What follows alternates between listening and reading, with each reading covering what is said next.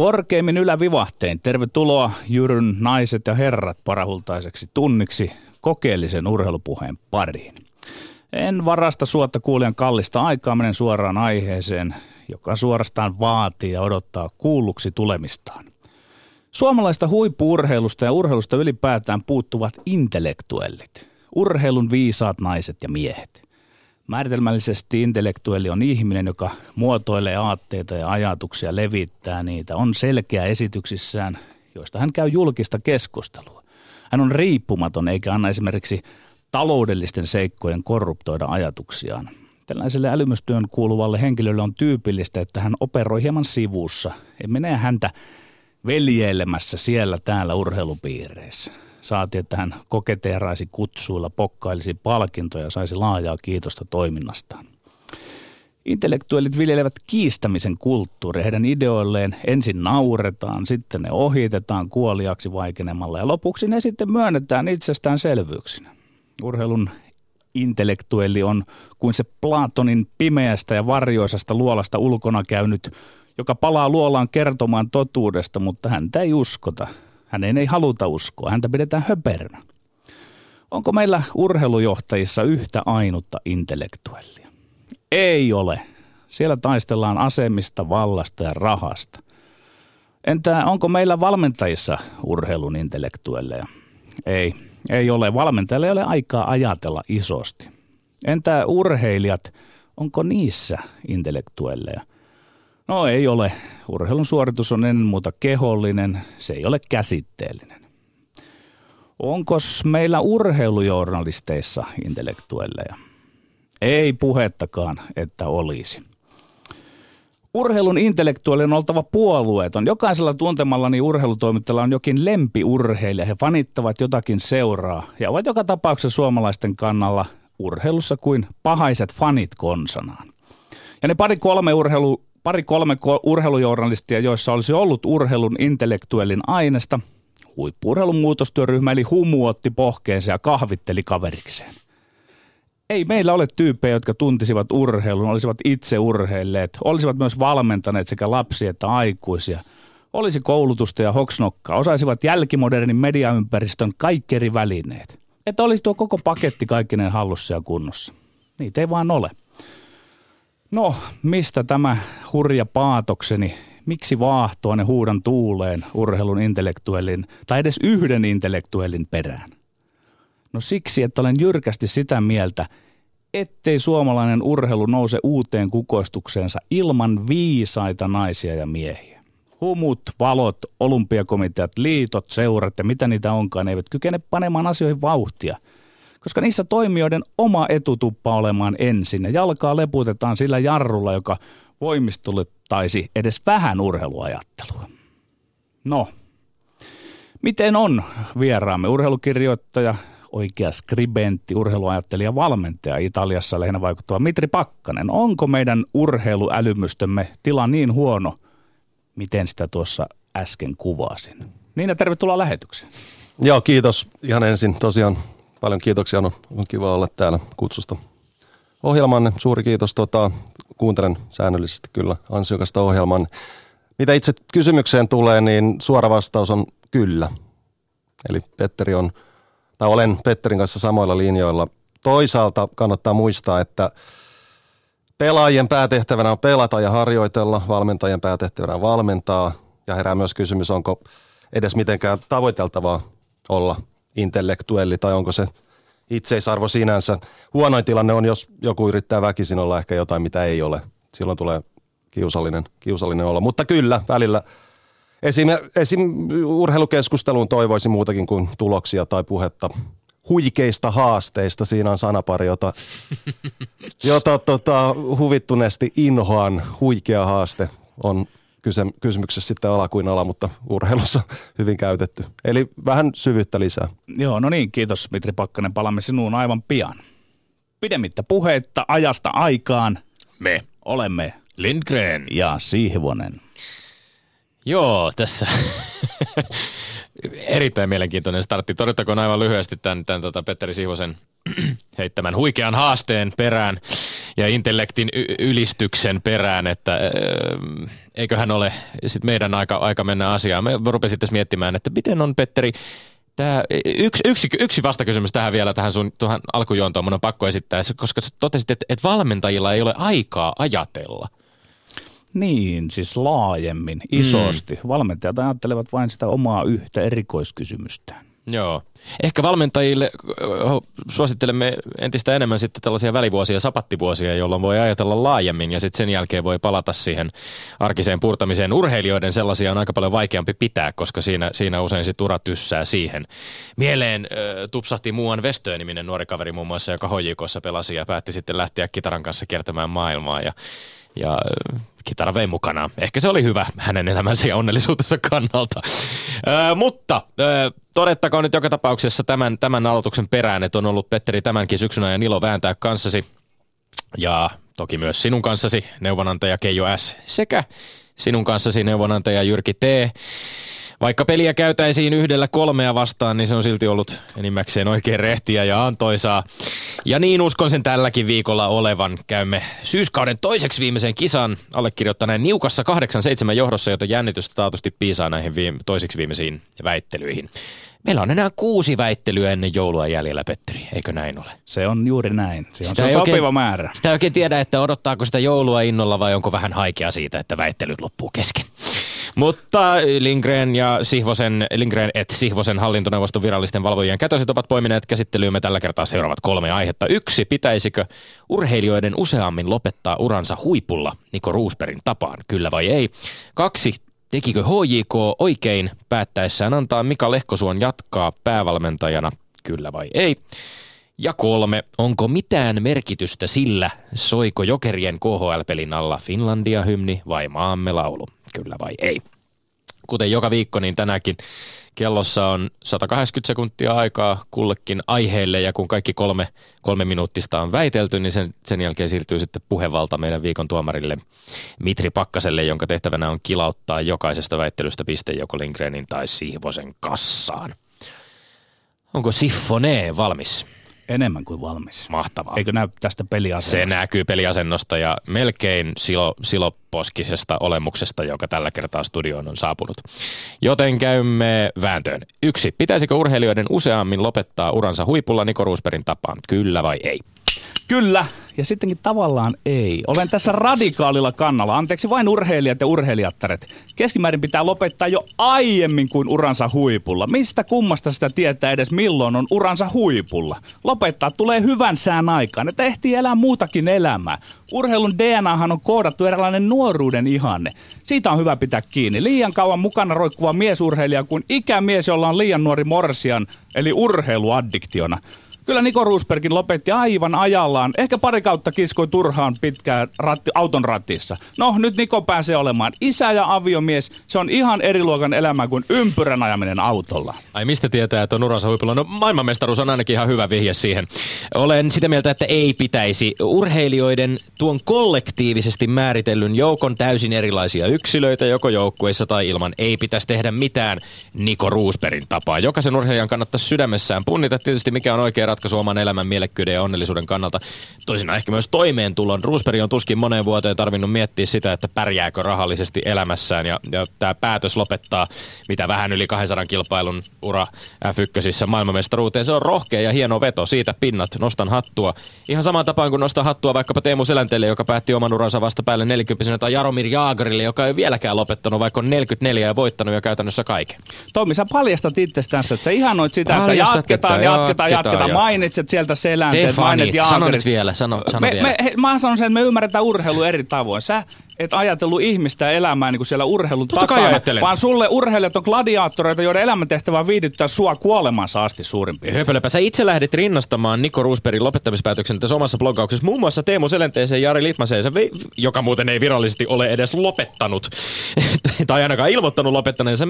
Mitä järkeä tällaisessa on? He ovat aivan eri lajeissa, aivan eri elämäntilanteissa. He tekevät ratkaisunsa oman, oman tuntonsa Ei, perusteella. Mä, mä huolissa, mitä kauemmin urheilija urheilee, sitä kauemmaksi hän etääntyy oikeasta elämästä sitten seuraus voi olla sillä, että kun on lopet, vihdoin lopettanut sen uransa, niin ilmoittaa, että se oli hyvä, että tämä Trump valittiin presidentiksi. Ta- se ajattelu on niin kuin näin syvällä ja kiinni siinä elämässä sitten. Missä ta- millä tahansa elämänalalla voi tietysti olla, että ura syö paljon siltä oikealta elämältä, mutta jos ajatellaan urheilijoita, niin eikö se nyt ole tavallaan aika rajattu kuitenkin se aika, joka urheilijalla itse siinä omassa työssään nyt on. Nyt Tomi Nyt jos totuutta. päästään Hyvä. vähän yli nelikymppiseksi ja aloitetaan mm. vähän yli nelikymppisenäkin, mikä on urheilijan kannalta hyvin myöhään se oikea elämä siellä perheen parissa tai muuta, niin mikä ongelma tässä Ur- on? Urheilun idea on se, että siinä on se nuoruus ja hyväkuntoisuus ja tämä, ja sitten tavallaan sen ikääntymisen vastustaminen siinä, niin siinä ei ole hienoa pointtia. Se on ikään kuin mun mielestä sen urheilun eetoksen vastasta, että mitä aikaisemmin, vaan oikean elämän parin sinne, niin sen parempi. Eli 755 maali viime yönä Barkovin syötöstä, Jaromir Jaageri 44, tuntuu nauttivan pelaamisesta, mutta Petteri Siivonen sanoi, että pitäisi lopettaa, olisi pitänyt kauan sitten jo lopettaa. Mun mielestä olisi ollut hyvänsä aikaa lopettaa. Se on aika moni... No niin. Ja ai että, ihanaa on. Ihanaa on aina ja mennään seuraavaan aiheeseen, joka on tällä viikolla kaksi Tekikö HJK oikein päättäessään antaa Mika Lehkosuon jatkaa päävalmentajana, kyllä vai ei? Ei, ei tehnyt oikein. Hoikossa tilanne on aina tulos tai ulos. Herrat Lyytikäinen, Riihilahti ja Lehkosuo tietävät tasan tarkkaan itsekin periaatteen. Tulos tai ulos. Nyt tästä prinsipistä livetään hämmästyttävällä tavalla. Kaiken kukkuraksi HJK johto roikotti Lehkosuota pitkän syksyn löysässä hirressä odottamassa tuomiotaan. Sellainen peli ei vetele en mä määrää niin enempää futiksesta ymmärrä, mutta sitä todistin ihan omin silmin, että ihan kuin Lehkosuola olisi pettänyt valmennusrohkeus sen suhteen, millaista kompromissifutista hän pelutti lopulta joukkuellaan. Väärin meni, kun Armo kävi oikeudessa ja Lehkosuo jatkaa.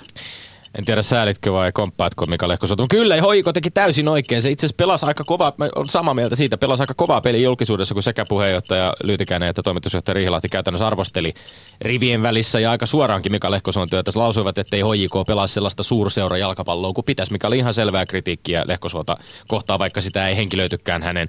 Lehkosuon potkuillakin spekuloitiin mediassa ihan tosissaan ja lehtitietojen mukaan HJK haastatteli muun muassa ulko- ulkomaisia valmentajia pesti.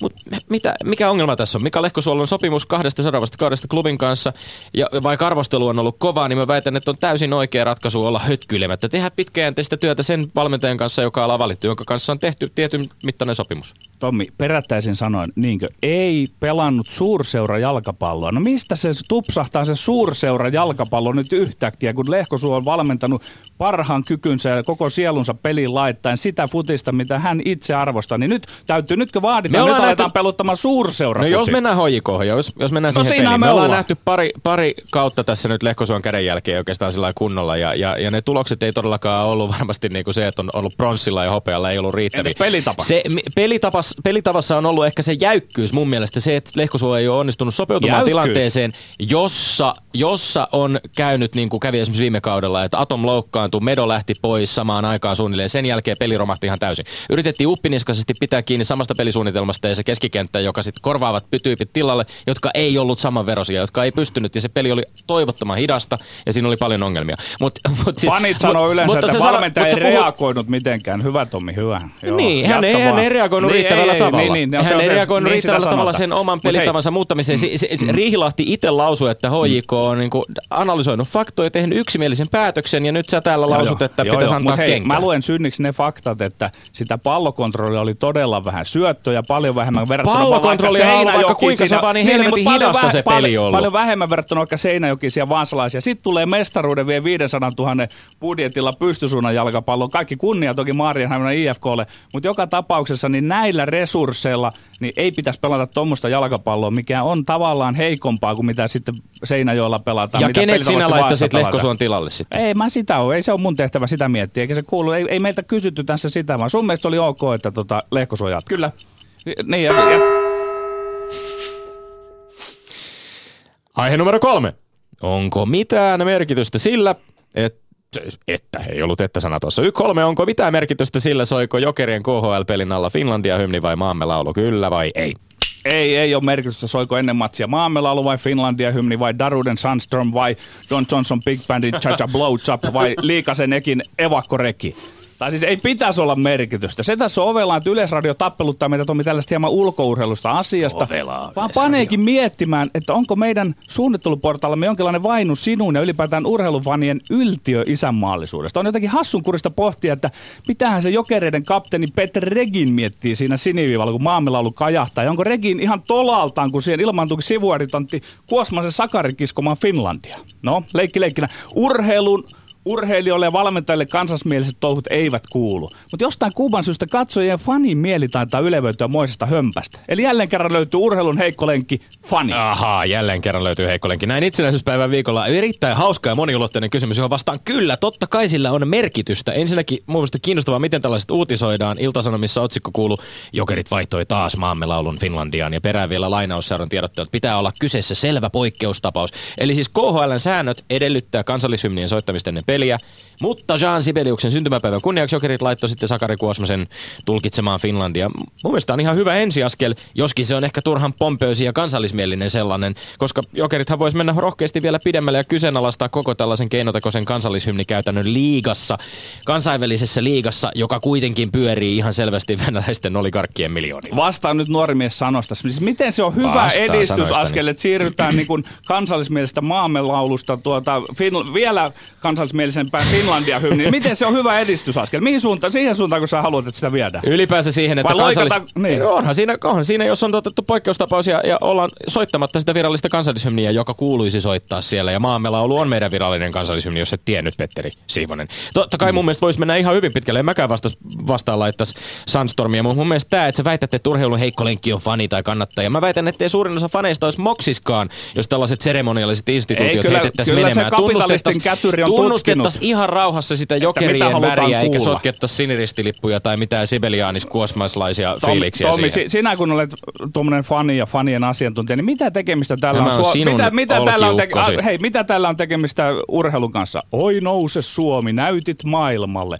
Sa että karkoitit orjuuden, ette taipunut sä sorronalle, on aamus alkanut synnyin maa. Mihin te tarvitsette tätä? No se on ilmeisesti, kun Sakari Kuosminen, joka on ISNkin mukaan kansan syvien tuntujen tulkki, niin jotain fiilistä siinä seremoniassa nostetaan. Mutta mut jos jonkun syypää haluaa hakea siihen, että minkä takia KHL tai amerikkalaisissa ammattilaisliigoissa näistä kansallislaulusta on tehty niin iso numero, niin ne syypäät löytyy kyllä liigojen ja seurojen johtoportaista, joilla niin, jotka vastuu tietävät, luopua tietävät näistä vastata teidän fanien toiveisiin, että teidän mielenne ylevöityy ja päästään hyvään tunnelmaan ja sitten on mukava ostaa Mä väitän, että siihen tunnelmaan pääsisi ihan yhtä lailla siihen, että kannattajajoukot keskenään heiluttelee sen oman seuran lippuja ja... No niin. Ei päästy muuten Gigi Buffonin asti, joka oli mun aino- ainoa toive tässä aiheessa. Ehkä me päästään siihen siinä vaiheessa, kun Ja Mitri, mul- multa unohtui Mitri Pakkanen- Pirlo tuolta yhdestä Niin, sulta unohtui. Mitä sä Pirlosta halusit sanoa? Jatkaako sekin vielä? Jatkaa. Amerikassa jatkaa Pirlo. No, mutta tätä ei nyt voida tätä jatkaa. Ei, jatketaan Mitri Pakkasen tuomion kera seuraavaksi. Ylepuheessa Lindgren ja Sihvonen. No niin, Mitri Pakkanen, saat olla hetken aikaa diktaattori. Ota ohjat. Väite väitteeltä. Kiitos. Ensin sanottakoon, että osa väittelyistä oli erittäin tasaisia. Mennään ihan, tätä, tätä ei pidä ikinä tul- tiedä, että miten pitäisi tulkita. Onko lasi puoliksi täynnä vai tyhjä? Ja mitä se tarkoittaa oman menestyksen kannalta? Niin, jätetään, kyllä, se, kyllä. jätetään se auki vielä. Mutta mennään samassa järjestyksessä kuin väittelittekin, eli Roosbergista ja urien lopettamisesta oli se eka, eka keskustelu. Öö, itse aiheesta en välttämättä ole oikein mitään mieltä, koska kyseessä on niin yksilöllinen asia ja henkilökohtainen valinta ja ratkaisu, jota tulee joka tapauksessa kunnioittaa. Siihen vaikuttaa niin monet eri, eri tekijät, eikä pelkästään urheilulliset, myös per, perhe ja kaikki, kaikki tämmöiset mahdollisesti. Mutta Italiassa tosiaan mennään tässä vaiheessa jo Buffoniin, niin tota, on esimerkiksi Italiassa esimerkkejä Gianluigi Buffonista tai Francesco Tottista, jotka edelleen jatkavat uransa tavalla tai toisella aika menestyksekkäästi tai ainakin ö, merkityksellisesti, jos ei, no sekä omalle joukkueelle että faneille. Täytyy nyt Petterin nä- näkemyksistä huolimatta muistaa, että fanejakin, fanejakin riittää ja ne osittain, osittain rahoittaa ton touhun. Tota, Roosbergiltä tosiaan rohkea ratkaisu, niin kuin Tommi sanoi. Petteri argumentoi hyvin, että urheilun lisäksi on tietysti olemassa paljon muutakin elämää. Hyvin, hyvin tasainen väittely. Tota, Tämä keskeytetään hetkeksi vielä ennen kuin hyvä. lopullinen tuomio lankeaa. Öö, yllät, yllätti monet. Siis tämä niin kuin reakt, yleinen reaktiohan on ollut, että mitä ihmettä, että eihän näin voi tapahtua. Että siis oltiin aivan niin kuin kollektiivisesti hämmästyksen vallassa siitä, että joku voittaa mestaruuden selkeä seuraavana päivänä suunnilleen tai seura- juhlassa saadessaan palkinnon seuraavalla viikolla, niin ilmoittaa, että tämä oli nyt tässä. Itse asiassa ikävästi pari tuntia myö, liian myöhään, Just koska olisi ollut kiva sanoa. päästä täällä Lindgren ja Siivosen lähetyksessä. Niin, viime suorassa perjantaina. Mä olin junassa, kun siinä alkoi alko miehet höpistää, että kuulitko, kuulitko, Viestimet kuulitko. laulaa, mm. kyllä. Esimerkiksi Italiassa, jossa moottoriurheilu ja autourheilu on isoja, isoja lajeja, niin tota, tämä sai mediassa valtavasti niin kuin myönteistä palautetta, Roosbergin rohkea Okei, ratkaisu. kiinnostavaa. Tota, koska toi on niin tosiaan yksilöllinen ja henkilökohtainen asia, niin kyllä mä käännyn Tommin puolelle tässä, koska Petteri oli ehkä turhan jyrkkä. No niin. Yksi, nolla. Yksi nolla. Kyllä, kyllä. Me hyväksymme nämä perustelut. Ainakin me hyväksymme täällä. Oikein Te aloitte jo tei kolmannessa me, me, alamme, me puhumme välillä itsessämme monikon ensimmäisessä persoonassa. Mutta sitten mennään eteenpäin. Mennäänkö kakkoseen vai kolmoseen? Täällä saa valita järjestyksenkin ihan itse. Joo, mennään tuossa edell- edellisessä järjestyksessä, eli HJK ja Lehkosuohon. Tosiaan hankala aihe, koska ei voida tietää kaikkia taustoja ja yksityiskohtia, mitä vastaaviin tilanteisiin aina, aina liittyy. Mutta lähtökohtaisesti itse on pitkäjänteisyyden ja jatkuvuuden kannalla. Totta kai täytyy muistaa, että HJK on HJK ja sen on, on ilman muuta tehtävä tulosta ja pelattava niin sanottua suurseurafutista, mitä se ikinä tarkoittaakaan. Kilpaurheilussa aina tulos ratkaisee hyvin pitkälle. Lehkosuota ja hoikoot on tullut vuosien varrella seurattua hyvinkin tarkasti työn, työn puolesta, joten siitä on syntynyt aika, aika selvä kuva, mitä, millaista, millainen se kehityskaari on ollut tai ollut olematta. Hyvä kysymys kuuluu, löytyisikö häntä sopivampaa sitten kuitenkaan, että vaikka tulokset on ollut huonoja, niin tota, tai ei niin hyviä kuin on odotettu, niin tota, kuka voisi olla parempi, joko suomalainen tai ulkomaalainen ja millä hinnalla. Tommilla oli joku... Ei näistä valmennustimiistähän me ollaan puhuttu tässä nyt vähän ja, ja, ja yhtään va- vaikuttamatta tulokseen, niin, niin yksi asia, mikä jäi toki mainitsematta tässä, että, että on, on tapahtunut kuitenkin muutoksia tässä HJKn ö, valmennusportaassa. Juho Rantala palaa ö, HJKhon. Hänen tehtävänään on seuratason valmennuksen ja pelaajien kehittäminen. Mm, Vähän semmoisen niin epämääräiseltä kuulostava, en tiedä mitä se toimenkuva niin kuin tarkalleen tulee olemaan, mutta, mutta joka tapauksessa niin kuin, se itse syy, minkä takia sormi nousi pystyyn ja mitä mennä se kysyä on, että kun oot seura- sanoit, että se, oot seurannut Lehkosuon valmentamista ja tekemistä pitkään, niin, niin millaista, millaista se on, mikä se, mikä se Lehkosuon, miltä se Lehkosuon peli näyttää? Mikä, mikä siinä on sitten niinku ollut ongelmana, koska eikö noilla resursseilla pitäisi niitä mestaruuksia ihan tosta noin vaan napsia? Ehkä se valmentaminen niin kuin kokonaiskuvassa hänen kohdallaan niin kuin hyvin, hyvin sisältökeskeistä. Tämä nyt on vähän kliseinen termi, mutta kuitenkin, niin kuin, että koko ajan peli ja sen kehittäminen edellä. Se nyt on varmaan enemmän tai vähemmän jokaisella valmentajalla mukana, mutta Lehkosuo ennen kaikkea ehkä profiloituu sen tyyppiseksi valmentajaksi nyt Veikkausliiga mittakaavassa. Öö, se, miksi pela, pelaaminen, peli ja pelaaminen ei ollut sitä, mitä on odotettu, sitä on mahdoton ulkopuolisena sanoa ja tietää, vaikka mm. läheltä tuleekin seurattua. Ehkä Lehkosuon jostain kommenteista on välillä ollut rivien välistä ymmärrettävissä, että hän on ehkä tehnyt joitakin, joitakin vähän turhan varovaisia ratkaisuja tietyissä paikoissa ennen, ennen pelejä, ottelusuunnitelmia laatiessa ja pelien aikana.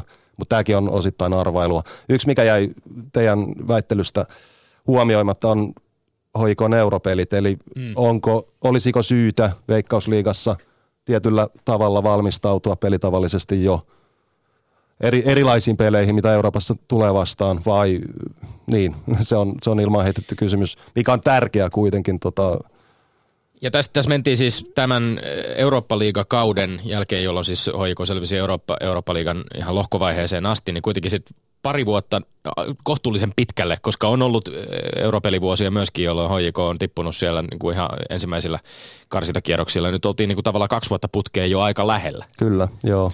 Miten, Mitri Pakkanen, ja allekirjoitatko sen, että me ollaan tässä studiossa aiemminkin puhuttu siitä, että tietyllä lailla, kun se eurotie menee tukkoon, niin sen jälkeen kestää jonkun aikaa, ennen kuin se HJK toipuu sitten pelaamaan vain siitä Veikkausliikan mestaruudesta. Se, se on myös ehkä yksi semmoinen iso haasteellinen tekijä tuossa. Joo, siltä on nyt ainakin parina viime vuonna näyttänyt. Tietysti täytyy muistaa, että hoiko on päätavoitteena ehkä on hyvä olla kuitenkin se Suomen mestaruus, koska sitä kautta sitten taas aukeaa, aukeaa mestariliigan karsintoihin se No aliarvioidaanko mutta- me tässä niin Veikkausliigan tasoa nyt ylipäänsä niitä muita joukkueita? Siellä on kuitenkin niin kuin Valakarin SJK, siellä on, siellä on muitakin jengiä, jotka pelaa hyvää futista. IFK Marjahan ansaitsi varmasti mestaruutensa.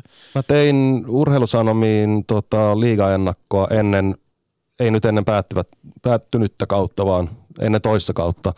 Juttelin tota, Lehkosuon kanssa hoikosta heidän valmistautumisesta kauteen ja meillä oli semmoinen niin kuin, että lehti väittää ja päävalmentaja vastaa osio jokaisen, jokaisen joukkueen kohdalla.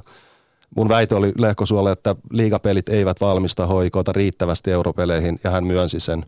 Ei, että Niin näin, se näin yksi- se on ja Mm. kansainvälisiä pelejä on vaikea löytää riittävä määrä, jotta oltaisiin virallisissa euro, europeleissä parhaimmillaan. Niin tämä on se yksi iso kysymys tietysti, mihin ollaan parattu, palattu kerta toisensa jälkeen. Joutuuko HJK pelaamaan täysin erilaista jalkapalloa Veikkausliigassa ja sitten taas toisaalta Kyllä.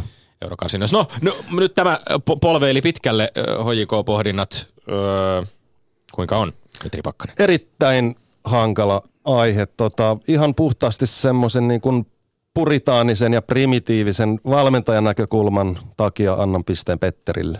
Hyvä. Hyvä. Yes, yksi yksi. Hyvä, koska jännitys säilyy. Minä en semmoista jännityksestä välitä, vain voitosta. Ja sitten oli vielä viimeinen aihe, joka, joka koski äh, sitä äh, silmät kiinni kansallishymnien hoilaamista tai kenties äh, silmät auki Sakari Kuosmasen seuraamista äh, jäällä. Mitenkäs tähän aiheeseen? Tässähän sulla on? Tommi etulyönti, kun sä oot tuommoinen musiikkimies. Jaa, jaa. Joo, musiikki, mu- tä, tästä täytyy sanoa, että yleensä popparit, kun sinne on laitettu laulamaan maamelaulua, niin viime aikoina siitä on lähinnä noussut kohua, että eivät osaa maamelaulun sanoja. Mutta se on kova paikka, minä sanon, kuulkaa, jos joutuu ison yleisön eteen menemään tällaista mukamas kaikkien ihan selvästi tuntemaa ja osaamaa biisiä. Joo. Ihan ensin tuli mieleen, että, tai on tullut jo aiemmin, että onko maamme laulaa tai Finlandia tai jotain vastaavaa syytä edes soittaa ennen jokaista runkosarjaottelua. Niitä KHL-säkin on kymmeniä. Petteri lätkäjätkänä tietää tarkan määrän. lä- Ehkä, hyvä matka yli 50. Kyllä, niin se tulee mieleen, että kärsiikö vähän inflaation ja onko, onko yksittäinen urheilutapahtuma tai lätkämatsi semmoinen, joka, joka ansaitsee esimerkiksi Finlandian kaltaisen hienon musiikkiteoksen joka kerta soitettavaksi. Kyllä tämä oli, tämä oli loppujen lopuksi näistä ylivoimaisesti helpoin. Petteri vielä viittasi kapitalismin pahoihin voimiin tuossa, mikä vahvisti suosikkiasemasi. niin tota, kyllä, tämä, kyllä tämä menee selvästi Petteriltä tämä viime. Ok, Yes. ok. Me olimme, tästä täytyy sanoa, että me oltiin aika lailla samaa mieltä tässä. Me vaan ehkä, ehkä haettiin sitten erilainen äh, kulma siihen, että, että missä, piili, missä on vastuu, kenellä on vastuu. Kansallislauluista äh, tuli mieleen, että kun tässä kohuttiin muun muassa äh, alkusyksystä äh, hyvinkin paljon NFLssä pelaajien, jotka muun muassa San Francisco 49ersin pelirakentaja Colin Kaepernickin johdolla ovat, ovat niin protestiksi Black Lives Matter-liikkeen nimissä ja, ja protestiksi mustien kohtelua viranomaisten ja, ja valtion suunnalta kohtaan niin tota, olleet polvellaan tai, tai istuneet alas kansallishymniänä, niin silloin on, silloin on käyty aika paljon keskustelua myöskin siitä, että ylipäänsä tämä tämmöinen niin seremoniallinen alku tällaisissa runkosarjaotteluissa, jossa joukkueet tulevat, että aikanaan itse asiassa kun kansallislauluja soitettiin stadioneilla, niin pelaajat oli vielä pukukopissa. Että tästä on tehty tällainen niin kuin tavallaan isompikin rituaali. Ja on kyllä kiinnostavaa, että jos ajatellaan KHL-jokereita, että onko, onko siinä kyse nyt sitten suomalaisesta seurasta, eikö se ole monikansallinen seura, joka pelaa monikansallista liigaa, mitä, mitä erityisen suomalaista siinä on. Jukka Jalonen tietysti penkin takana ja pelaa joitain pelaajia, mutta niin. Kansallis, ta- tavallaan toinen kysymys on sitten, että kun puhutaan maaotteluista ehkä. Mä muistan toi, taisi tulla jokereihin ekoja kertoja jo siis kauan sitten, 90-luvulla muistaakseni. Nyt en muista, oliko vanhan hallin aikoja vai oliko jo tässä vieressä Hartwall Areenalla, kun ensimmäistä kertaa maamelaulua soitettiin. Olikohan ennen jokaista pudotuspeliä, mutta kuitenkin niin kuin, tämä ei ole ihan uusi ilmiö Suomessakaan. Niin ja koripallon puolella muistaakseni joitain vuosia takaperin syntyi hieman kohua siitä, kun muuan Petterinkin tuntema henkilö ö, puukkasi maamme laulua tilanteeseen, jossa sitä ei niin kuin koripallon liigan sääntöjen mukaan ollut soveliasta esittää. Että tavallaan vastakkainenkin näkemys voi olla, että, että se, sitä ei välttämättä tulekaan tällaisissa tilaisuuksissa. esittää. No, mutta yhtä kaikki. Yhtä kaikki Tärkeää siellä- on se, että tilanne on kahdeksan on kahdeksan hymy. ja, ja Leveä tuota, hymy. kun hymyltäni saan sanotuksi, niin ensi viikon tuomarilla on kyllä ankara tehtävä lähettää jompikumpi johtoasemassa sitten joulunviettoon. Toinen lähtee sinne mielimurteissaan. Ja Tiedätkö Petteri muuten huulilla. pokerin puolelta pitää sanoa tällainen, että miksi, mi- mikä lempinimi on, on tota kahdella, jos sulla on kourassa kaksi korttia, jossa on kasi ja kasi, minkälaista lempinimiä siitä käytetään? En tiedä, kun Se on, pelaa. se on Snowman eli lumiukot. Oho, no. Kaksi lumiukkoa vierekkäin seisoo tai istuskelee täällä ensi viikolla, kun meidän kauden viimeinen juhlallinen vieras, sen voi nyt tässä vaiheessa vaikka vähän livauttaa tuolta, tuolta, tuolta suurraosta. Hanna-Maria Seppälä saapuu tähän studioon ja pääsee sitten syyskauden välitilanteen ratkaisemaan. Äh, Kiitos Mitri Pakkanen ansiokkaasta tuomaroinnista. Kiitos. Ylepuheessa Lindgren ja Sihvonen. Sormia, sormet osoittelee joka suuntaan täällä, ei syyttelevästi, vaan siihen, että kuka, kuka jatkaa tästä seuraavaksi. Mitri Pakkanen, mm, millainen on, on sinun identiteettisi suhteessa jalkapalloon? Oot, olet kai ensisijaisesti toimittaja, kolumnisti, kirjoittaja, kirjailija, mutta sä oot myös valmentanut.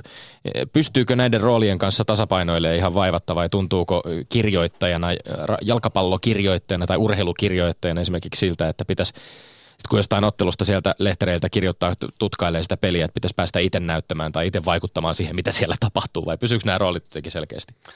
Se on välillä vähän skitsofreeninen tilanne, mutta kyllä mä en- en- enimmäkseen on sitä mieltä, että ne tukee toisiaan ja tekemällä toista niin oppii, oppii toisesta ja kehittyy siinä toisessa. Että, öö, kun niitä on vuosi, vuosikausia tullut tehty rinnakkain ja yhtäaikaisesti, niin tota, välillä ehkä ajankäytöllisesti ei, ole, ei olla ihan ihannetilanteessa. Muistan, kun aikoinaan valmensin pari kautta Italiassa yhtä naisten, naisten kakkostasolla pelan, pelannutta joukkuetta, niin peli, pelit oli aina sunnuntaisin, oltiin sitten kotona tai vieraissa ja sunnuntai sitten muutenkin oli niinku kiireinen työpäivä lehti, lehtimiehelle, niin tota, silloin keskittyi aika paljon, niin kun, tai joutui tekemään töitä sen, sen eteen, että fokus pysyy oikeassa asiassa, että ensin valmennetaan ja sitten illalla kirjoitetaan, mutta tota, kyllä, kyllä ne tukee toisiaan. Tällä hetkellä, kun en, en valmenna mitään joukkuetta, niin tota, on, on hyvä, hyvä tunne pitkästä aikaa tehdä vain jompaa kumpaa.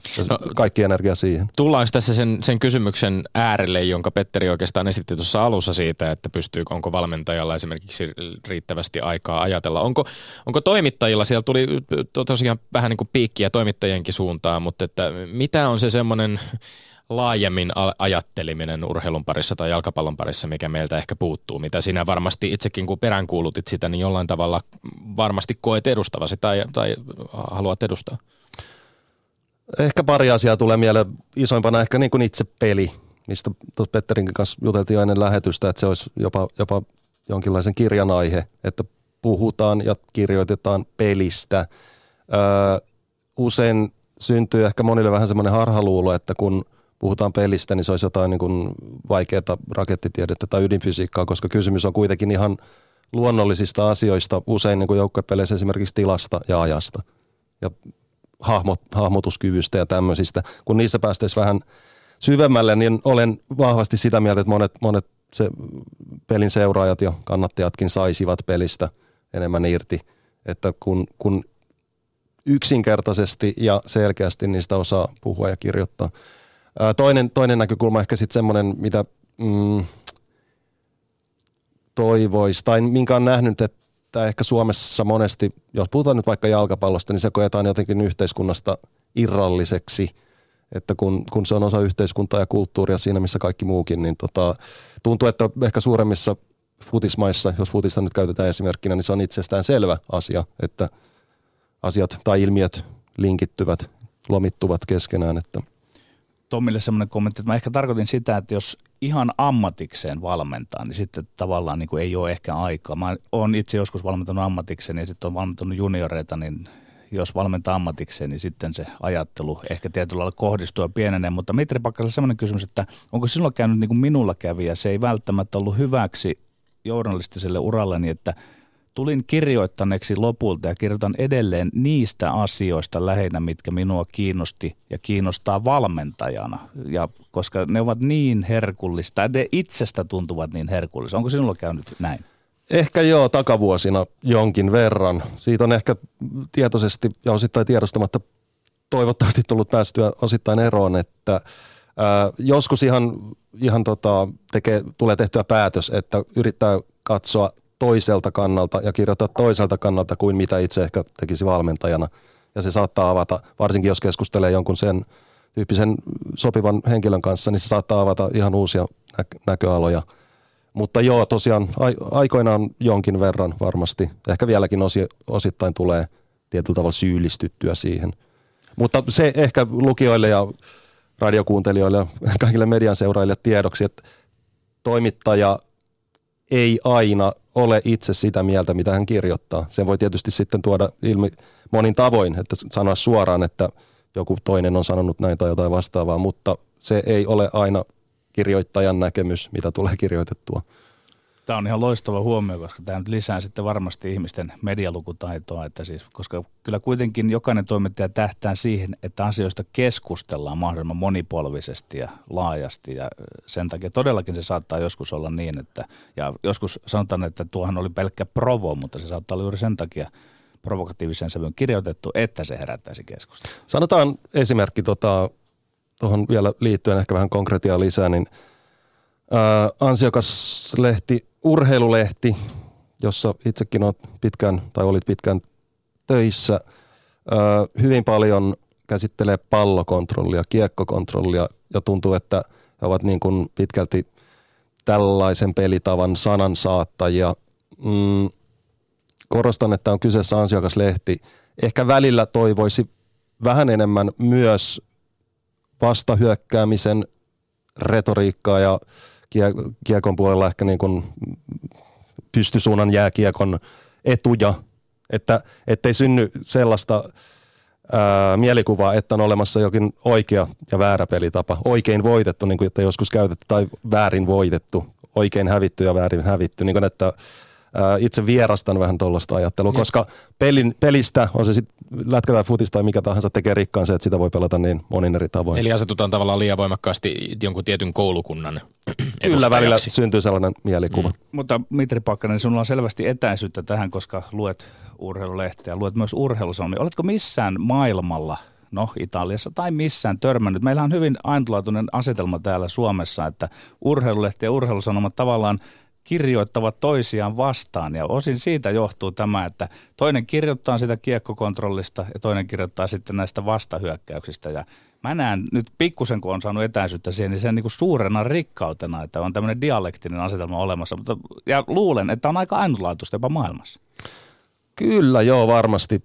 Niin kuin, että Suomi on suhteellisen pieni maa, niin tämä on tosiaan niin kuin sitä suuremmalla syyllä rikkaus. Ja itse, itse kirjoitan urheilusanomia ottamatta nyt liikaa kantaa niin kuin lehtien välisiin eroihin tai sisältöeroihin, niin tota, kyllä itse tosiaan tykkään lukea kumpaakin ihan kuluttajana, ää, mutta tosiaan toistan nyt itseäni, että toiselta puolelta toivoisi, koska ammattiosaamista varmasti löytyisi, lukea savolaiselta pystysuunnan jääkiekon eduista tai palomäeltä esimerkiksi. Se rikastuttaisi keskustelua entisestään.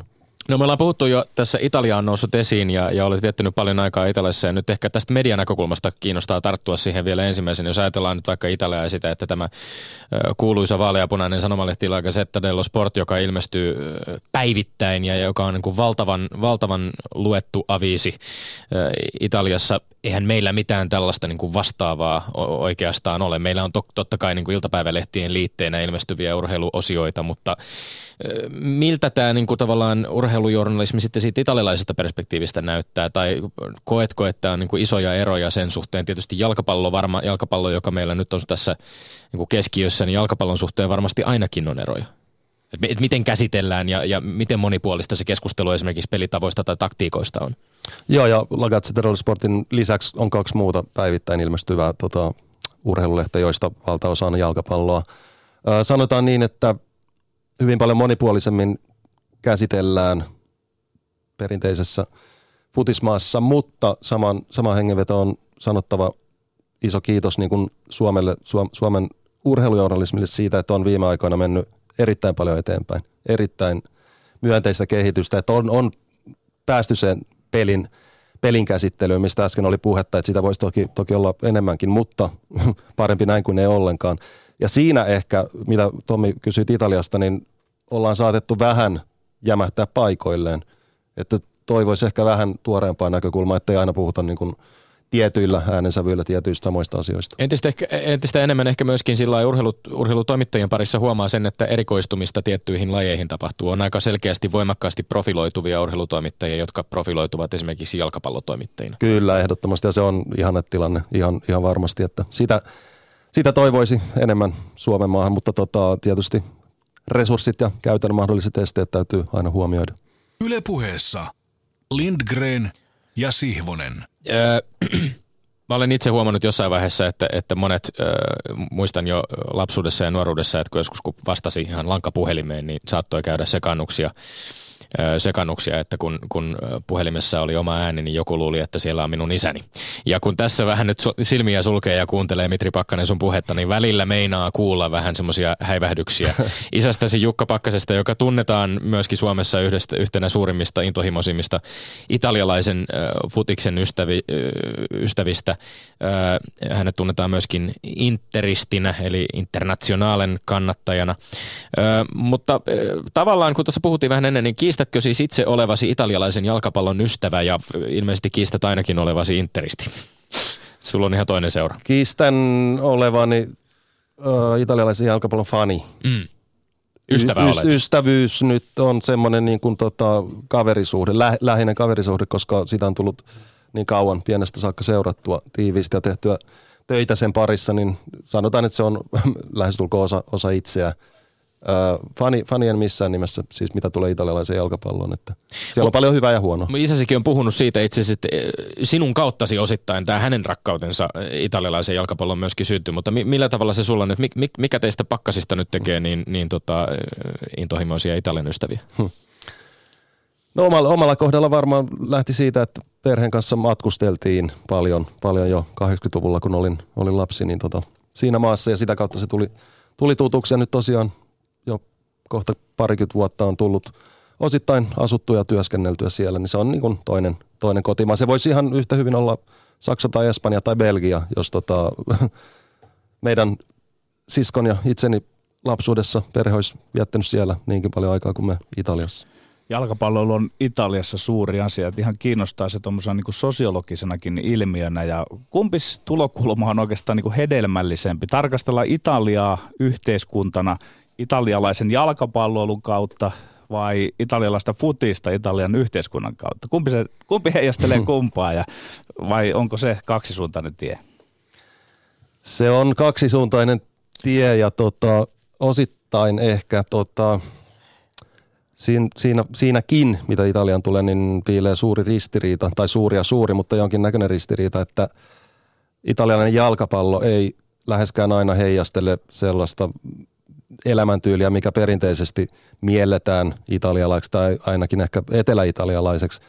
Jos ollaan kliseisiä ja ajatellaan, että perinteinen italialainen tapa pelata futista on riskittömyys, varovaisuus, osittain jopa passiivisuus, siis tämmöisiä määreitä paljon käytetään, jotka osittain vastaa totuutta, niin ne ei kyllä läheskään aina, aina ole osa sitä yhteiskuntaa ja jokapäiväistä elämää, mutta ehkä siinä löytyy se yhteys – että tota, Italiassa on hyvin tärkeää, nämä nyt on yleistyksiä, mutta keskimäärin se esimerkiksi, miltä näyttää ulospäin, miltä, miten puhuu, tämmöiset niin esteettiset seikat hyvin tärkeitä ja jos ottelun häviää, niin näytät ulospäin jopa idiootilta siis kärjistetysti, niin ehkä siitä saattaa osittain kummuta sitä, että Italiassa jos jossain se tulos on tärkeä ja se lähtee usein niin kuin ääririskittömän puolustamisen kautta. Eli eräänlainen niin kuin kasvojen menetyksen Joo, se on, se on hyvin tiivistetty kyllä. No onko, onko sitten italialaisessa jalkapallossa tai jalkapallokulttuurissa laajemmin jotain sellaisia erityispiirteitä, mitä sä nyt siitä omalta näköalapaikaltasi, kun olet sitä tarkkailut pitkään, niin jota sä et esimerkiksi näe sitten vaikkapa totta kai niin kuin, vaikea varmasti verrata paikkoihin, jossa ei ole asunut niin paljon, mutta et, jota ei näy vaikkapa espanjalaisessa tai saksalaisessa tai englantilaisessa jalkapallossa. Jos, jos puhutaan pelkästään pelistä tai jos puhutaan laajemmin siitä niin kuin mm. jalkapallokulttuurista. Mm, mun on vaikea verrata noihin maihin. Espanjaa tunnen jonkin verran oltuani siellä, mutta tota, varsinkin Saksa ja Englanti on, on niin pitkälti vaan median, median varassa, että tota, en, en uskalla lähteä tässä vertaamaan. Mutta mitä nyt italialaisen futikseen ja sen ympärillä oleviin ilmiöihin tulee, niin ehkä semmoinen niin joka, jokapäiväisyys ja itsestäänselvyys ja sen tosiaan niin kuin mukanaolo kaikessa yhteiskunnassa ja kulttuurissa, tai kaikessa ja kaikessa, mutta pitkälti kuitenkin mukana siinä, niin on, tuntuu, tuntuu hyvältä ja luon, luontevalta. Toki näissä muissakin mainitsemissa maissa saattaa, tai varmasti onkin ihan vastaavanlaista, mutta... No, italialaisesta putiksesta puhuttaessa muistetaan usein nostaa esiin tämä catenaccio, jota itse asiassa Petterikin on täällä, täällä toisinaan nostanut esiin. Suomeksi siis lukko tai salpa, eikö? Joo. Tämmöinen äärimmäisen organisoitunut puolustusvoittoinen pelityyli, joka usein henkilöityy Helenio Herreraan, argentinalaisen Interin päävalmentajan melkein koko 60-luvun ajan tällaiset mielikuvat, jos näitä niin kuin viljellään, eikö, eikö se ole tavallaan aika turhaan? Catenaccio toi esimerkiksi liberon, e- eli tämmöisen sweeper, joskus se nyt luutia sitten se mm. suomenkielinen ilmaisu siihen, mutta että jalkapallon, mistä itse asiassa, jos nyt Mitri Pakkanen pitäisi lyhyesti yrittää selittää, että mist, mitä tämä Catenaccio on, tai voiko, voiko sanoa, että Italia pelaa edelleen Catenaccio, eihän se niinkään ole, vai onko? Sanotaan, että nyky, nykyään on yllättävänkin paljon ehkä vielä niin kuin piirteitä olemassa siitä. Että se on ehkä niin kuin ajat, ajatusmaailmassa enemmänkin kuin itse käytännön tasolla. Toki myös peleissä ja treeneissä se näkyy, että tosiaan niin kuin äsken sanoit, että kasvojen menettämisen pelko on, on suuri. Että niin kauan kuin oma pää pysyy puhtaana, niin mm. ollaan, ollaan niin kuin kuivilla. Sehän on se, kiinnostava, koska sehän nimenomaan silloin se tuo sen puolustusvoittosuuden kyllä, tätä kautta mukaan. Mm. Kyllä joo, siis kyllä se niin kuin, kyllä se on käytetty sanonta siinä maassa, niin kuin, että tärkeintä olla päästämättä maaleja. Eikö tässä nyt tulla sitten jollain tavalla siihen samaan, mitä Suomessakin on puhuttu paljon siitä, että meiltä puuttuu voittamisen kulttuuri, me pelätään liikaa häviämämme. Eikö itala, pelkäävätkö italialaisetkin liikaa häviävänsä? Se voi olla, se voi olla, mutta tota, he ovat kyllä mestareita siinä, jos jossain, että he osaavat niin kuin sen maan kielellä, siis suomennettuna sanotaan, että osaavat kärsiä, eli puolustaa – joka saattaa ulo, puolustaa alhaalla tiiviisti ja välillä jopa inhorealistisesti. Ja vastustaja pitää palloa, se saattaa ulospäin näyttää vaaralliselta. Ja moni, monen muun maalainen joukko menisi paniikkiin, hänestä pelilliseen paniikkiin siinä vaiheessa, mutta he ovat siinä mestareita, että osaavat ottaa vastaan niin sanotusti ja kestää vaikeatkin jaksot. Ja sitten tosiaan satsata pitkälti vastahyökkäyksiin. Nämä on yleistyksiä ja tuosta koko ajan niin kuin eri, eri kansojen ja pelitapojen väliset erot mun mielestä kaventuu ja tasottuu ja sekoittuu. Että. Mutta niistä on kiva, kiva keskustella kyllä. Ehdottomasti. Koska, joo. Mitri Pakkanen, mä haluan esittää yhden kirjallisuuskysymyksen, koska sinä olet siellä nuoruudessa kirjoittanut myös fiktiota koskien jalkapalloa. Oliko se tämmöinen kuin Mika-sarja vai? Kyllä, joo, joo. Joo, niin tuota, mulla tulee semmoinen mieleen, siis mietin urheilua ja fiktiota, se urheilusta kirjoittua fiktiota. Jos mietitään Väinö Linna, kun kirjoitti Pohjan tähden, niin hän loi valtaviin suurin kysymyksiin tämmöisen konsensuksen Suomeen. Niin mun arvio on, en tiedä mitä olet mieltä tästä, että vaikka kirjoittaisi kuinka hyvän, ihan kärki romaanikirjailija kirjoittaisi kuinka hyvän urheilukirjan, toisi kaikki urheilun ongelmat ja nämä korruptiot kaikki esiin, niin sillä ei olisi minkäänlaista vaikutusta siihen urheiluun. Oletko samaa mieltä kanssani, että fiktio romaanin keinona ei ole semmoinen, vaikka se olisi realistista romaanikirjoittamista, niin se, sillä ei ole voimaa suhteessa urheiluun? Kyllä mä hyvin, hyvin pitkälti allekirjoitan tuon jo, että on iso, iso ajatus, mikä synnyttää paljon lisäajatuksia.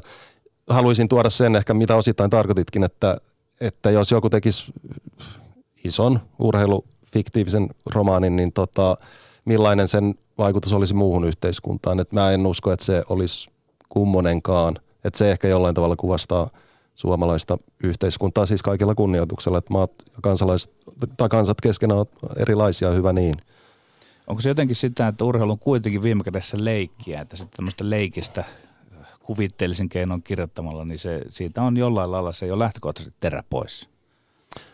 Joo, voi olla, voi olla. Siis sehän on hyvä, että urheilu on leikkiä ja pidetään se leikkinä.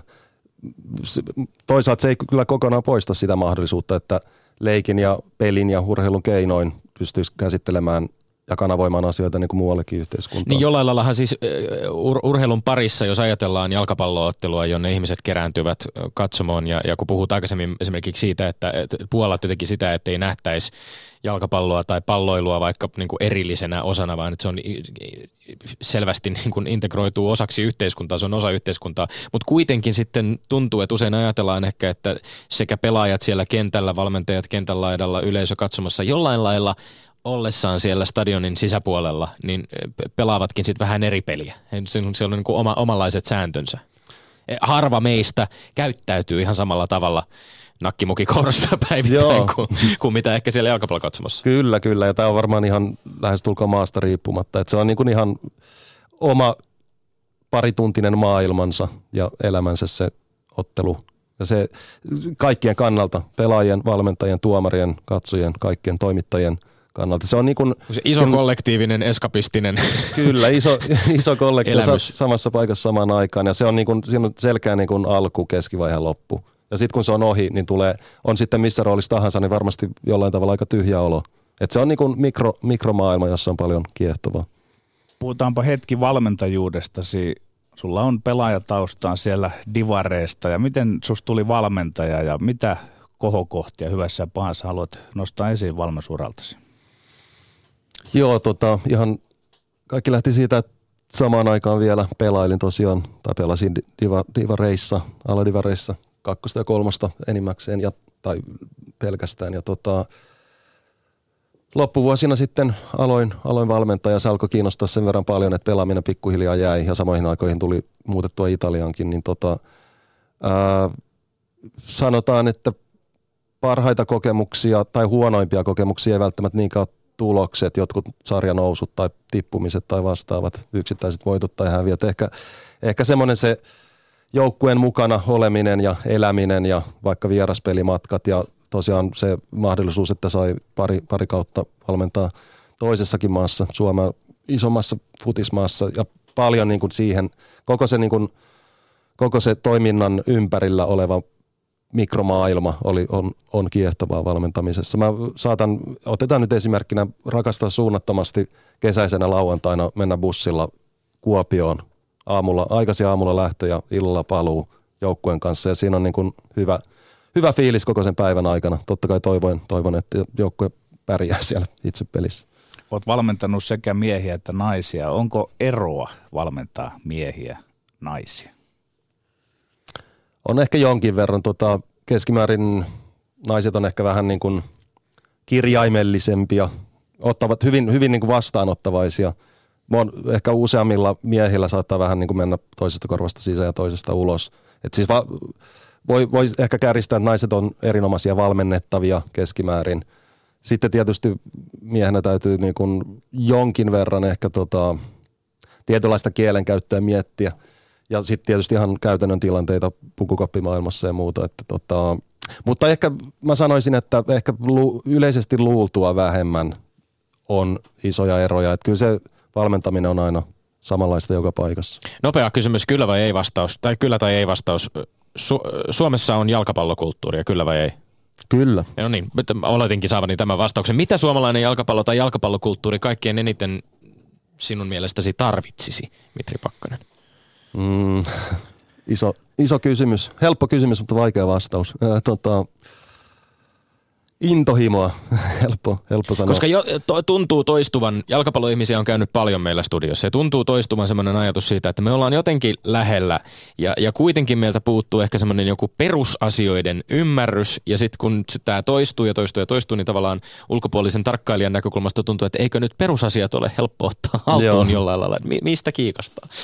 Ehkä se semmoinen yksi asia, mitä tarvittaisiin, niin poispääsy siitä, että jatkuvasti vertaillaan johonkin ihan epärealistiseen, että jos Slovakiassa pelaa divarijoukkuja, niin ajatteleeko se koko ajan, että hitto kun tämä on vaan Slovakian divaria. Et Suomen veikkausliiga veikkausliigaa ja tyydytään siihen sellaisena kuin se on. Jos sitä verrataan Englannin valioliigaa, se on huonoa futista. Jos sitä verrataan Färsaarten pääsarjaan, niin se on loistavaa futista. Että jokainen tasollaan. Ja semmoinen tarpeeton tyhjänpäiväinen niin kuin jatkuva vertailu ja johonkin mahdottomaan pyrkiminen, niin sitä, sitä en ihan ymmärrä.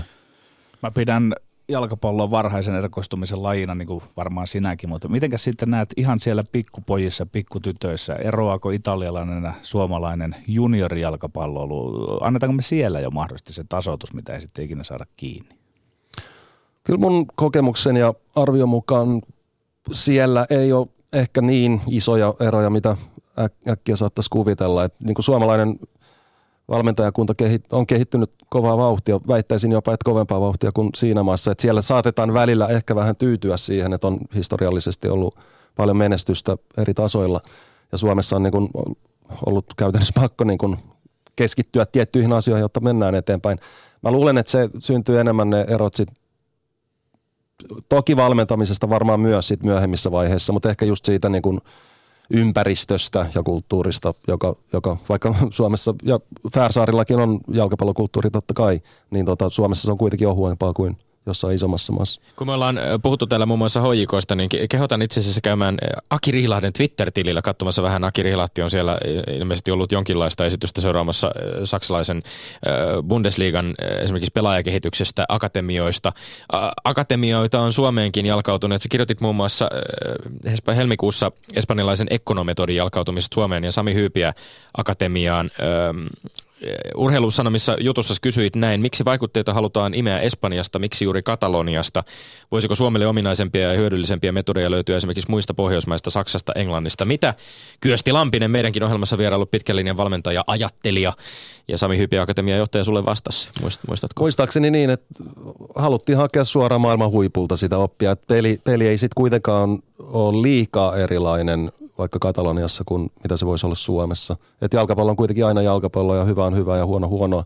Ja se oma, oma kysymys oli ilmaan heitetty, että niin kun, noita asioita mun mielestä välillä syytä pohtia. Onko se se, että yritetään tämän ekonometodin avulla esimerkiksi niin kuin sitten poimia semmoisia soveltaa sitten just tätä tämmöistä perus, niin kuin perusasioita, mistä puhuttiin. Että... Joo, siinä puhutaan paljon semmoisesta niin kuin hava, havainnoinnista ja vai, vai, reagoinnista vaihtuviin tilan, pelitilanteisiin. Niillä on ihan selkeä metodi, mitä me nyt ei ehditä pidempään käsitellä, mutta tota, se, se, se, se, on sanottava, että kun se tekee nyt Suomessa, Suomessa tota, yhteistyötä liiton ja seurojen kanssa, niin ää, he korostavat, että sekä siis kumpikin osapuoli korostaa, että sieltä on poimittavissa itselle tarpeelliset asiat. Et no. siinä, on, siinä on varmasti paljon, paljon enemmän hyvää kuin huonoa. Mahtavaa. Lämmin kiitos vierailusta jalkapalloajattelija Mitri Pakkanen. Kiitos paljon. Sitten Tommi, urheiluterveiset. Ne on pakko lähettää nyt Suomen uimareille ja erityisesti toissa viikon vieraamme Marko Malvelan valmennettavalle Ari-Pekka Liukkoselle, joka selviytyi viime yönä upeasti 50 metrin vapaa niin MM-finaaliin lyhyen radan MM-muineessa Kanadassa. Onnea ja menestystä Liukkoselle. Samaa hengenvetoa voi myös suositella Malvelan pelikirja.com bloggausta. Käykää sieltä lukemassa valmennuksesta lisää. Linkre ja Sihvonen ensi viikkoon. Kuulemiin. Yle puheessa.